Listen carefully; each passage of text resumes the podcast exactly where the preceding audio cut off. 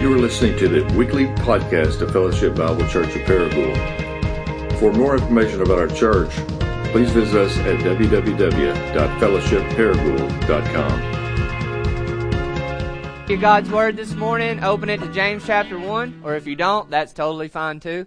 We will have it up here on the screen or pull up your phone, whatever works best for you.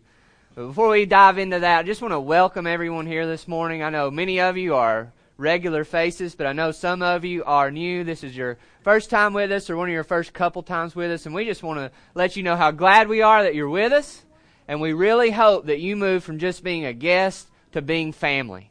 That's what we're all about here at Fellowship. We're not about just a, a Sunday gathering. We're about actually following Jesus in the stuff of everyday life together.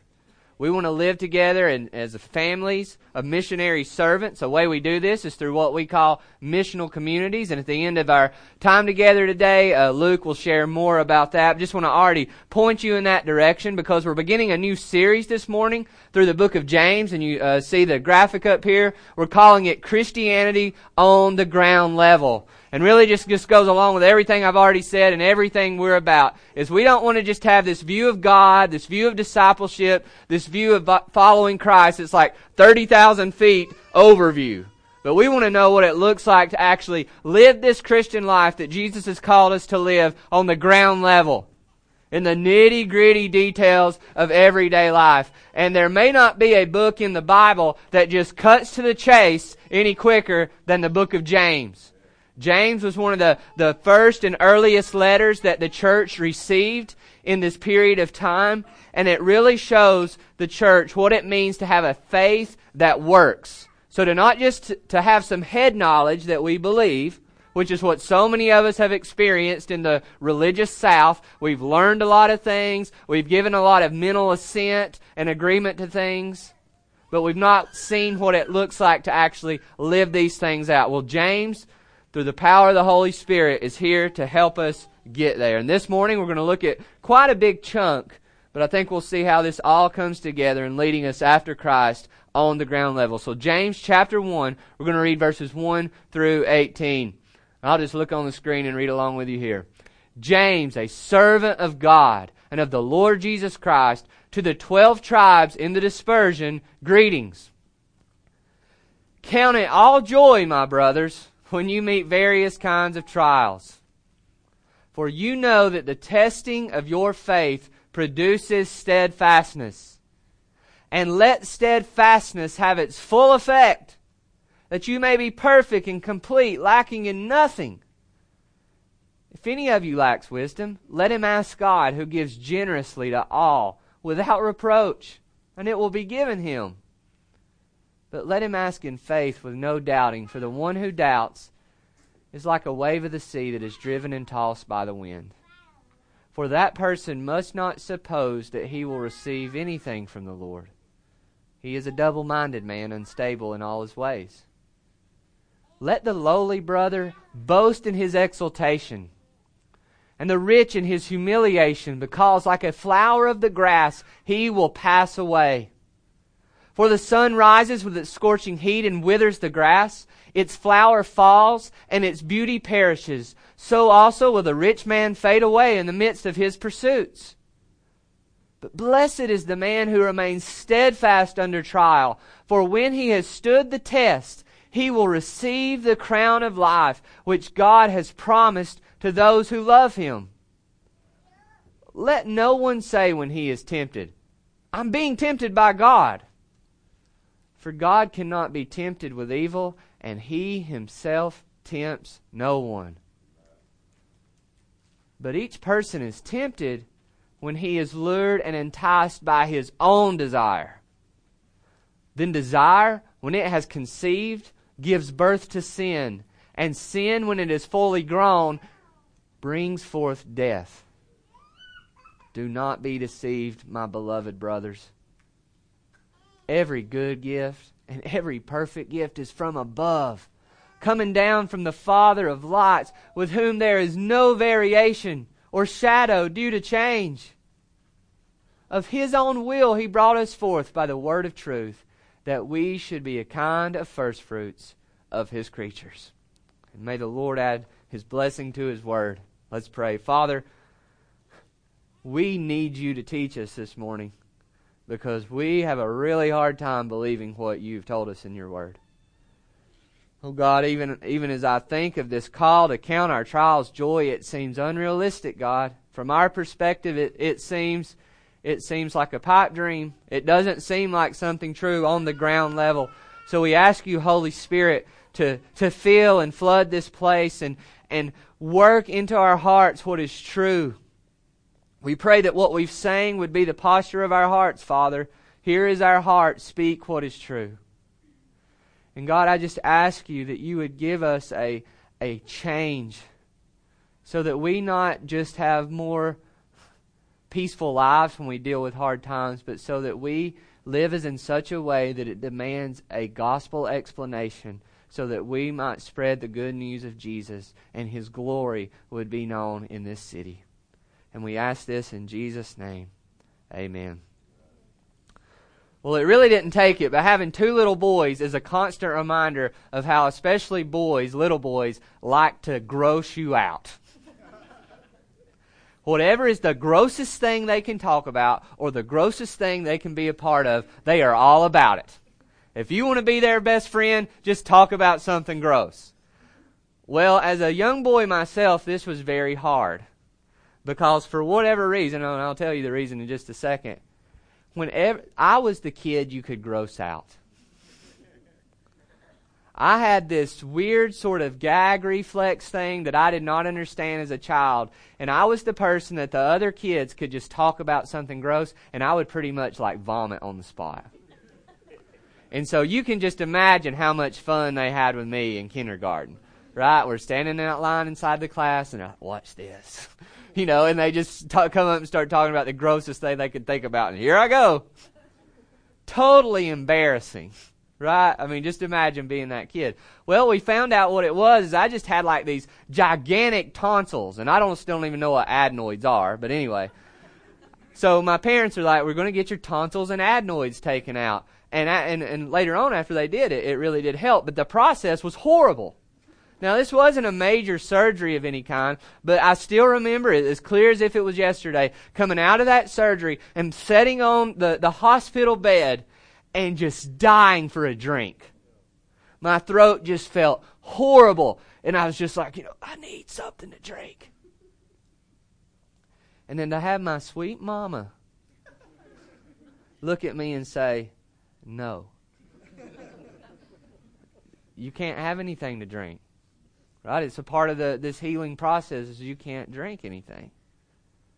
And I'm just sitting there like, don't you love me? And you can ask my wife, I'm one of these men that uh, I'm very tough, but when I get sick, I'm sick. Maybe some of you wives can relate to your husbands. And so, but here I am. This was really serious to me as a kid. I feel like I am being completely abandoned by my parents. Did they not understand the pain that I'm going through? Did they not understand how this hurts? Why in the world would they not only be allowing this to happen to me, but actually sitting here by the bed with the power, with the potential to get me a glass of water and make me feel better? I mean, you're sitting there, you know, you're, I'm crying these tears and I'm looking and I'm like, what the heck are you doing? That's exactly how we can feel when it comes to God and His work in our lives sometimes, isn't it?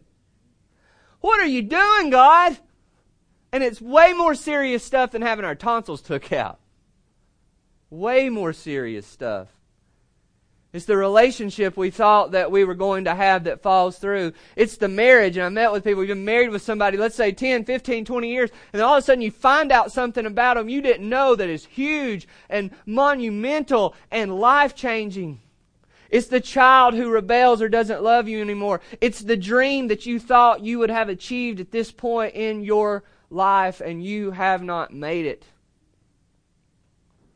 It's when you even try to follow Jesus in making disciples and you realize it's as if, wow, I must have just signed up for heartbreak after heartbreak.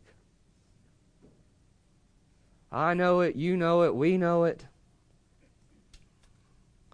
We're faced with this reality that the good news, the gospel of Jesus Christ, has come to set us free. It's good news from sin, from sin's penalty, from sin's power. But we continue to live in a fallen world of suffering, of sin, and trials as his disciples.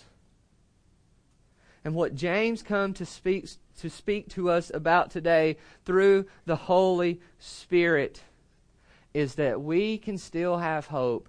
We can still even you, find ourselves growing through these trials. But the only way we will be able to do it is if we receive these trials as a gift. If you're like me, it's as if God's wanted to say, I'm not going to make that easy for you to preach Sunday morning. All this week. I'm not going to let you stand in front of a group of people and tell them trials are a gift without you having to deal with that in your own life.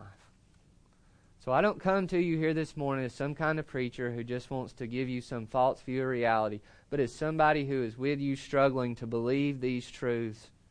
But we are called to believe these truths not merely because it's some sort of chicken soup for the soul to make us feel good, but we come with a truth this morning that is soaked in the blood of a Savior who died on a cross and who rose from a grave and who gives us the power through his Spirit to really receive our trials as a gift. So, how do we do this? How do we do this? What if we really receive trials as a gift? The first thing we see it's a gift because we really get to know ourselves. We see this in verses 1 through 4, where we see this crazy notion, this crazy call, might we even say this crazy command of God's Word to count it all joy when you fall into trials of various kinds. Now, if you're like me, you're thinking, is this guy crazy? Is he crazy? But if you know a little bit about who's writing this book, James, and you know a little bit about the people to whom he's writing to, the churches of see, the dispersion, that just means the, the spread out people of God, is they are not living in some sort of Disneyland of Christianity. No, if you know anything about the early church or anything about the apostle James who was writing this, these were people who knew suffering. We still have the privilege, particularly in our part of the country, to be somewhat of a majority in the culture in terms of what we believe. Now that's changing, and that's why we really need to understand what James is saying here. But James and Co. were a minority who were suffering, who were being ostracized, who were being pushed to the margins, and James would even be one who lost his life for following Jesus. So this guy isn't writing this from some sort of ivory tower or vacation suite on the beach. He's writing this in the middle of much pressure, much persecution, and much trial. And yet he tells them to consider it joy. Now notice this call is to count it joy. Consider it joy. What this shows us is that's an effort. It's not just going to be automatic. So don't be sitting in here this morning saying, well, something must be wrong with me because I don't feel like this is joy. Well, you shouldn't. Something would be wrong with you. There's others of you in here who think, well, that's just only people with certain personality types can follow commands like this. I know that's what some of you think. But notice here, God is calling you to count it as joy. That means it's an effort, it's a frame of mind, it's a choice that this really stinks, this is really hard, but I am going to press my mind, my heart, my will into the direction of believing that this is for my good. How do we do that? Well, we notice it goes on. It's because trials are an opportunity to grow. It says, My brothers, when you meet various kinds of trials, he says, For you know that the testing of your faith produces steadfastness. And let steadfastness have its full effect, that you may be perfect and complete, lacking in nothing. So, how are trials an opportunity to grow? Well, he's talking here because it's a test. It's a purification process, but purification only takes place when there's first been revelation. That is, the trials expose our hearts so that then God can purify us through the truth. And what James says here is hard for us to hear. Is he says, don't try to get out of them as soon as you can, but let them have their work. Let them do their work. One of our children, all of our children struggle in school in some way, but one of them really can sometimes just get mad and pitch a fit. We're working with him with his schoolwork and we're we're trying to press him on and he starts to get it and he's nailing it and he's doing good and he's feeling good about himself and guess what old good mom and dad do next is we give him something harder and in his mind he's thinking why are you so mean here I am. You've given me this work. I'm doing good at it. I'm starting to feel good. I'm starting to feel like I'm getting in a groove, Mom and Dad. And right when I'm in that groove, you give me harder problems. Now, why do we do that? Because we want them to grow, right? And I have to look at him and say, listen, son, we're going to keep giving you harder work because we love you. Now, we could continue to give you the stuff that's easy, that you've learned and you know, and you could feel good about yourself, but guess what? You're never going to move forward and you're never going to grow. So, son, you just need to embrace this and you need to let it work. This is what God is saying to us that when He allows these trials into our lives in these ways, is we need to be stopping and asking ourselves, how is He wanting us to grow? What is He wanting to know about ourselves so that we can then grow in ourselves? But we have to see why this is so hard is we live in the midst of a world that tells us a lie that there's an easy button that wants us to live with an escape hatch in the pods of our lives that makes anything that's hard, we just need to quit. If it's hard, guess what? Must not be God's will. We think difficulty and trials are God closing a door when in the Bible they are God swinging the door wide open saying, follow me and grow. sometimes I, I'm, I'm, I'm a part of that world. I'll tell my wife she's doing something, she's getting overwhelmed, doing that whole thing, right? And you know what I'm just like? Well, don't do it. That's not gospel leadership, by the way. But, right, I'm just more concerned. I don't want to be in an atmosphere of difficulty, right? I'm selfish. We need to say, what is God wanting to teach us? What is He wanting to show us? Those of you who work out, and I don't, obviously. What if you go to the weight room and you're like, wow, I just realized I'm weak, so I'm going home? right? This is no fun. Well, no duh, you're not going to get stronger, are you? And then you'll end up sore, and guess what? You'll go back and you'll start again, and if you quit again, you'll just you'll just always be sore but never grow. The only way you grow is you work through the soreness. And you let that, you let it have its work, don't you? And this is how God grows us. And you're like, well, Pastor, I'm not talking about hard math. I'm talking about some hard, hard stuff. So maybe God is detached. Maybe this sitting on the ground level. And this is when God just wants us to shine the light of His Word and from His glory on the cross where we see Jesus submitting to the Father's will as the greatest good in all of the world was being undertaken. And Hebrews says that he endured the cross for the joy that was set before him. So we're not talking about some God setting off somewhere either who's detached from this suffering trial process, but one who entered it and who want, wants to show us follow Jesus and you will grow. Let trials have their work. But not only do we get to know ourselves so we grow, we get to know prayer. This is what verses 5 through 8 say. And we've used these verses a lot of times out of context to some degree, although they may have some general truth. If any of you has wisdom, let him ask God, who gives generously to all without reproach, and it will be given to him. So we don't know what to do in the middle of trials. So, okay, I want to grow, but I get in the middle of trial and I just feel stuck. Well, he says, pray to me and ask me. And it says he gives generously. He gives without reproach. Some of us might think that God is like the father who's like, oh, not again. Am I still having to help you with this stuff? Like the new guy at work you're having to train, and you're just like, oh, man. Here he comes with another question. He's been doing this for months now. Can he not get it? And I think sometimes we think God is acting like that with us. Well, they've been a Christian for 20 years, or 20 minutes, or two years. We have this view of God that is if He's like annoyed by us asking Him for help. When He's saying, Come to me. Come to me in your trials. Learn what it means to really be in a relationship of prayer, but come to me with all of your heart. So when he talks here about praying without doubting, he's not saying there won't at certain times be some type of psychological uncertainty, because we certainly all face that at times. But he clarifies it here. He says, not as someone who is double minded. And this means not someone who's divided in their loyalties. You see, so many of us, yeah, we're like, well, I pray to God during trials. Yeah, but you pray to God during trials as your last ditch effort. He's just your safety plan, He's your backup.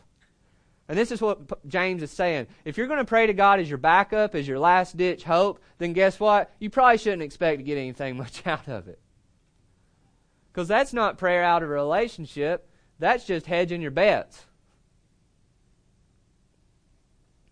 See, God's wisdom comes to us when we feel lost so that we might experience Him as the only one who can guide us best. I remember uh, I mentioned this before, but this was a, many things when our house got hit by a tornado that I felt like God was teaching us. And one was this: we're sitting there. I'm the ignorant person who's like, "We'll never get hit by a tornado. Kids, let's go out in the yard and play." And my wife is the sane person. They say it sounds like a train. That sounds like a train.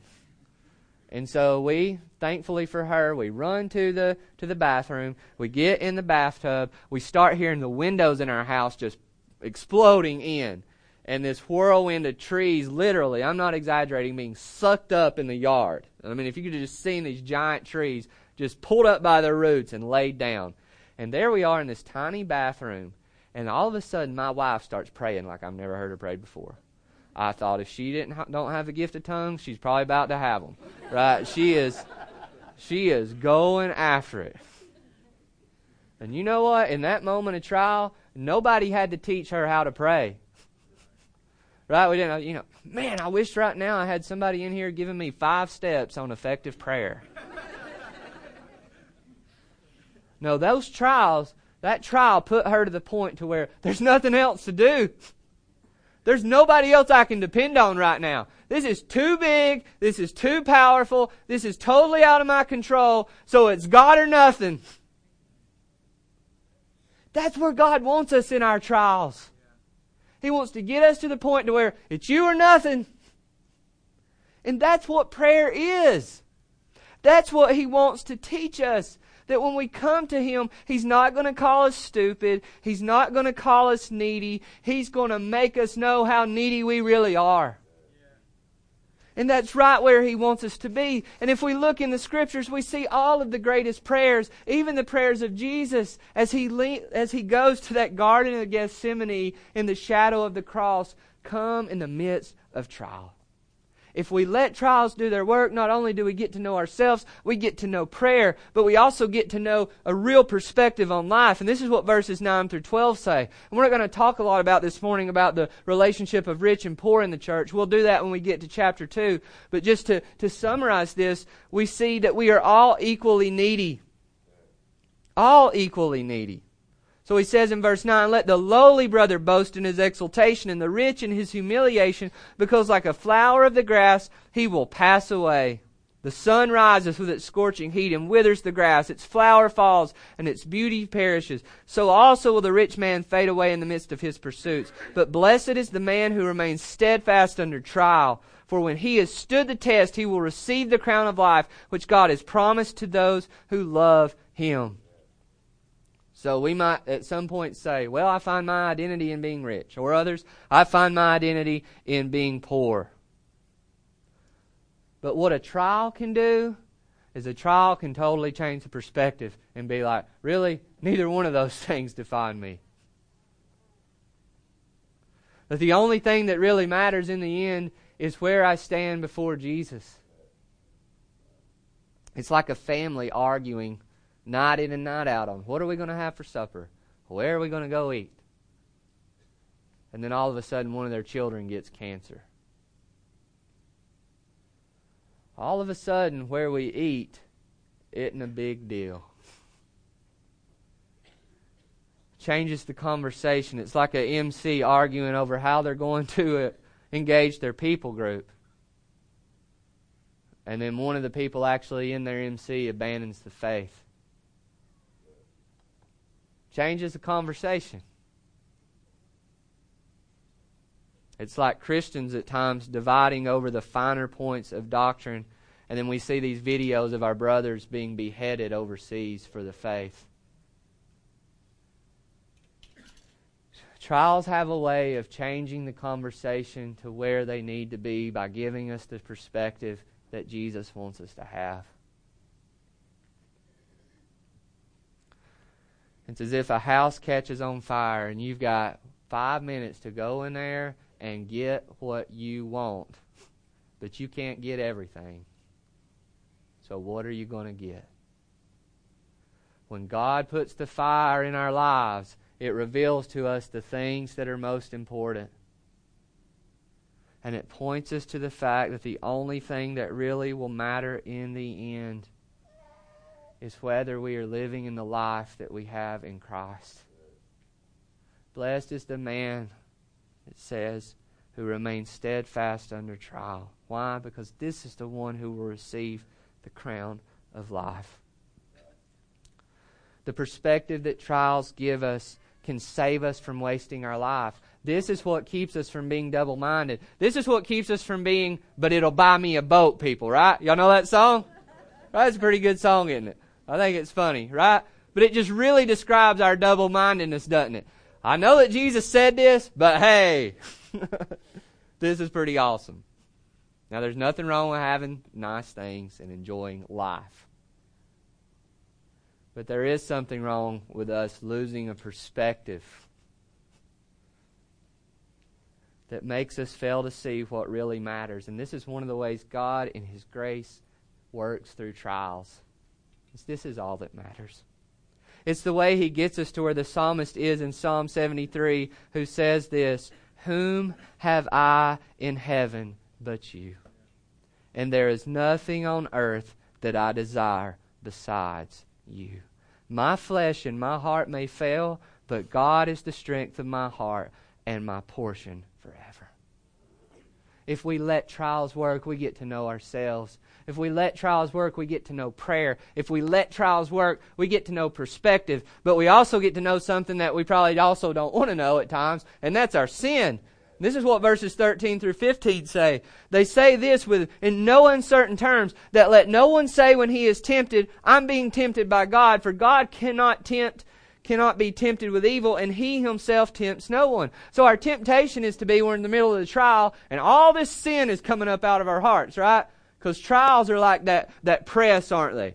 They're squeezing the orange that we are, and all the ju- orange juice is coming out. It's just showing us what we really are. And sometimes our temptations be like, "This is your fault, God," and not, no need to play pretend. Every one of us in here, probably at some point, starting with this guy, will point the finger at God, as blasphemous as that is, and say, "I wouldn't be doing this right now, God, if you wouldn't have let this happen in my life." What James is wanting us to see is as real as that may feel, nothing could be further from the truth. God is not the author of sin or suffering, He is not the source. God did not create a world full of trials. He created a world that was good, but sin and suffering came into this world through the door of our rebellion. Our sin isn't God's fault as if He set traps for us. At times we think the tests that God give us are the traps He wants to mess us up with. It's not as if God's like, you know, I'm going to dig this hole in the ground and put some light twigs over it and grass so I can watch you fall this week and get trapped. Sometimes we feel like kids who parents tell them go clean their room and they stomp and they scream and they fight and they get in trouble and they're like, well, if you wouldn't have told me to clean my room, none of that would have happened.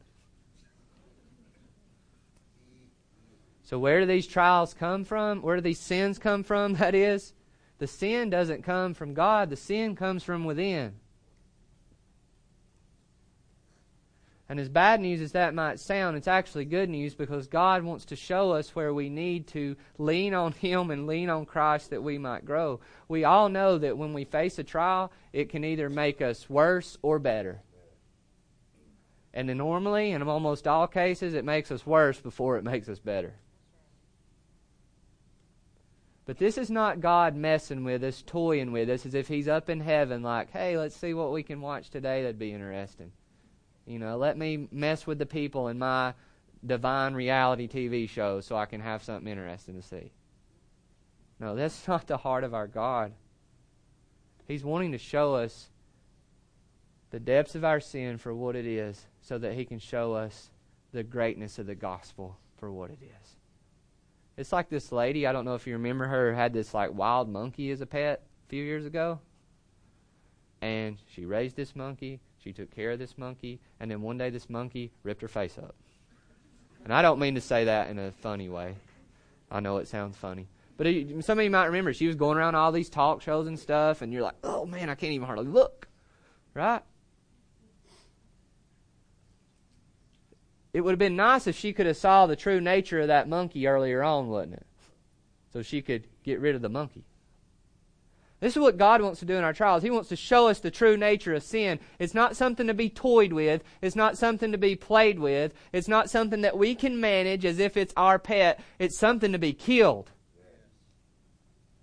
And if we let trials have their work, then we can grow from them and not be killed by them. The last thing we see in light of that great need is we find ourselves in these trials. They're revealing the sin. We're feeling lost. We're feeling hopeless. We're feeling powerless. We're feeling as if, well, I'm just, there's no way out. So, the greatest thing we get to know through trials, if we let them have their work, is we get to know God. Notice verse 16 Do not be deceived, my beloved brothers. Every good and perfect gift is from above, coming down from the Father of lights with whom there is no variation or shadow due to change. That's just simply saying that he doesn't change. Of his own will, he brought us forth by the word of truth, that we should be a kind of first fruits of his creatures.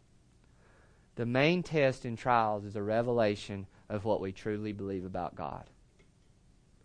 So, whatever we might all say in here, we believe about God on Sunday morning, when everybody's sitting here feeling good, heard some good songs, we're hearing a sermon what you really believe about God, you're going to find out later today or this week when, when it hits the fan, right? That's when you find out your theology, your knowledge of God. You're going to find out do I really believe God is great so I don't have to be in control? Or I don't. Do I really believe that God is glorious so I don't need other people's approval? Do I really believe God is good so I don't have to look for satisfaction somewhere else? Do I really believe that, that God is gracious so if I'm not perfect and I don't perform well, the, the world, my world, is all right? He says here, don't be deceived, brothers, in times of trial, thinking that God is messing with you or that He's gone to lunch, but realize in trials is an opportunity for you to come to know that God really is good. He really is good. That if everything else in your life might be changing, and guess what? It's going to. I don't like change. I hate it. Just ask my wife. Right? I don't even want to go back to my mom's house because she put new flooring in. But anyway, that's my own issues. Right? I don't like change. But let me tell you, if you don't already know it for some reason, your life's going to keep being hard. You're going to keep getting your heart broken in this fallen world.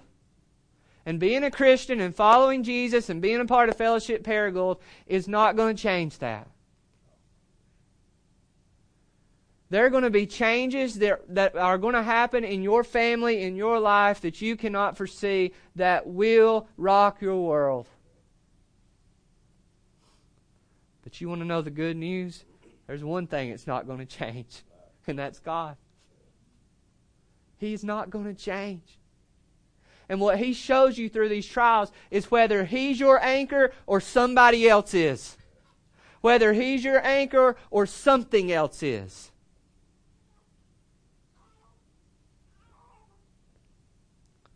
And if you doubt that, then just remember the gospel. That's what verse 18 is saying here in James' way of saying it. Of his own will, he brought us forth by the truth of his word that we should be a kind of first fruits of his creatures. Do you see that? Of his own will, he made you his child. That is, he could have left you in sin. He could have left you in a world of suffering with no help and with no hope, but not by your will, first of all, but by his will. He made you his child. He said, I'm going to take up this person in the middle of this broken and wounded world, and I'm going to make them mine so that no matter what trial they face, they will never face it alone. No matter what change they face, they will know a Father who never changes. They will know a Savior whom, as Hebrews says, is the same yesterday, today, and forever. And what I will do in them is not only change them, but I will use them as a sign that one day I am going to change everything. That's what this means when it says that He makes us a kind of first fruits. We don't know maybe what first fruits are, but in an agricultural culture, they would have known that right off the bat, right? First fruits, the first of the harvest each year. That shows a lot more is to come. So what God is doing through redeeming us and making us his children in the in the comfort and the strength of his family, it's a sign that one day he is going to wipe away every tear. One day death will be no more. One day, praise the Lord, all things will be made new and there will be no more trials. This is the good news God is not only doing to us and in us, but is doing through us. And He's called us out to be a people who live, who actually consider it joy when we face various trials, so that we can point a world full of hopelessness and confusion to a greater, greater Savior than they could ever find. It's like the 15 year old kid I knew once. And you've probably known stories like this. I can't even remember who it was. I just remember hearing hearing about this that he he was really looking forward to getting his this awesome car for turning 16. And he was just waiting, and here is his uh, I can't remember Christmas, birthday, rolled around, time for the present, out in the driveway. Just imagine uh, covered with a cover. I don't know what it's called. There it sits, walks outside, and he is pumped, right? Man, just think of the dates I'm about to get with this thing. Just think of the freedom I'm about to enjoy. Just think of the the status that I will receive. And dad pulls it off, and instead of the kid jumping for joy, his jaw drops. It is a piece of junk. It don't even run. He's looking at his dad like, what in the world? And the dad is sitting there thinking, it's not about the car. It's about the time we're about to get together making this thing awesome. You see, God might not give you what He wants so He can give you something better Himself himself. Now, we really don't believe he's better, if we're honest. We think that's a crutch that we play make believe with to just get us through hard times. If that's what you believe, I've really got nothing hopeful to say to you this morning. But if God's revealing that in your heart this morning, that you really don't believe He's better, then He's doing that because He's good. And He's not doing that to shame you. He's not doing that to push you away. He's doing that. He's bringing this trial right now on you in this room so He can say, Come near to me. come near to me. I want you to see that you're not truly my disciple because you're not willing to deny yourself and take up your cross and follow me. You see, the only way we will truly know God and know His worth is through the test of a trial.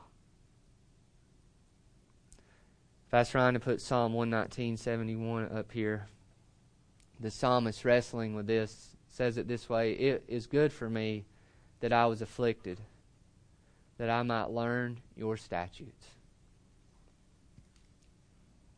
Now, the psalmist, and you can read in the Psalms, man, they wrestle with God and what He's doing in the world. But the psalmist says here, you know, that's where I really got to know you and your gospel. That's where you get to know. And the question is us in times of trial are we going to lean into God or are we going to bail out? Are we going to lean into community? Are we going to lean into the people of God? Or are we going to go somewhere else? But I promise you, if you bail out on God in the middle of a trial, you're going to miss out on God. Trials help us learn that Jesus is with us and for us. Trials point us to a Savior who is innocent. He, he could have stayed in heaven and not entered this falling world, fallen world full of trials and sin.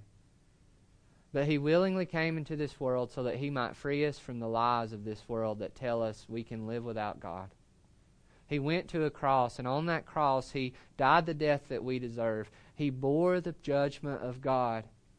That if God really were fair, we say, Well, I wish God were fair. If God were fair, we would all be in hell right now. But God, in His grace, sent His Son to take that hell for us, to die on the cross, so that whosoever would believe in Him and say, That death counts for me, would be counted for them. And then He brought Jesus forth from the grave so that we could see a God who is not just a God with us in the trials, but a God who is greater than the trials. A God who not only reveals our sin, but a God who heals us of our sin. And He calls all of us today to follow Him. Some of you, maybe for the first time, to follow Him. Others of you, for the hundredth time, follow me. You will face trials, but you can receive them as a gift. Now, Fellowship Paragould, imagine with me if we really believe this. Just imagine that we don't just talk about this this morning, but we really believe this. Imagine how that would change your marriage. Now, don't go home and be the annoying spouse, right? Honey, it's a gift. But figure out how to do that, though, at the same time. Can you imagine if in your home you, as a husband and wife, counted it joy when you fell into various kinds of trials? Imagine in our fight clubs if instead of just letting people vent and saying, Yeah, I don't know, that's just horrible. You know, I don't know how you put up with that junk at home. You know, that we're like, we find gospel centered, wise, loving ways to say, Count it a joy. Because I'm telling you, this is in God's Word, and if that's not true, if that's a lie, we just need to all go home. Let's just quit. I don't know about you. I don't want to waste my life on some sort of fairy tale that doesn't make a difference on Monday. But if it's true, imagine if we believe this. Imagine if our missional communities, when hard times come as we seek to be family or to be servants or be missionaries, we call time out and say, What's God wanting to teach us right now? What's He wanting to teach us about ourselves, about prayer, about a perspective, about sin, about who He is? Imagine it. Imagine what would happen in this city if we go out into our workplaces and when the bad things happen that happen to us and everybody else, we as Jesus' followers respond differently than the world. Imagine. Imagine. We, we won't have to come up with clever ways to talk about Jesus people will think you are crazy. And you will probably get an opportunity to say, well, yeah, that that really stinks. But I pushed all my chips in on the fact that God is good.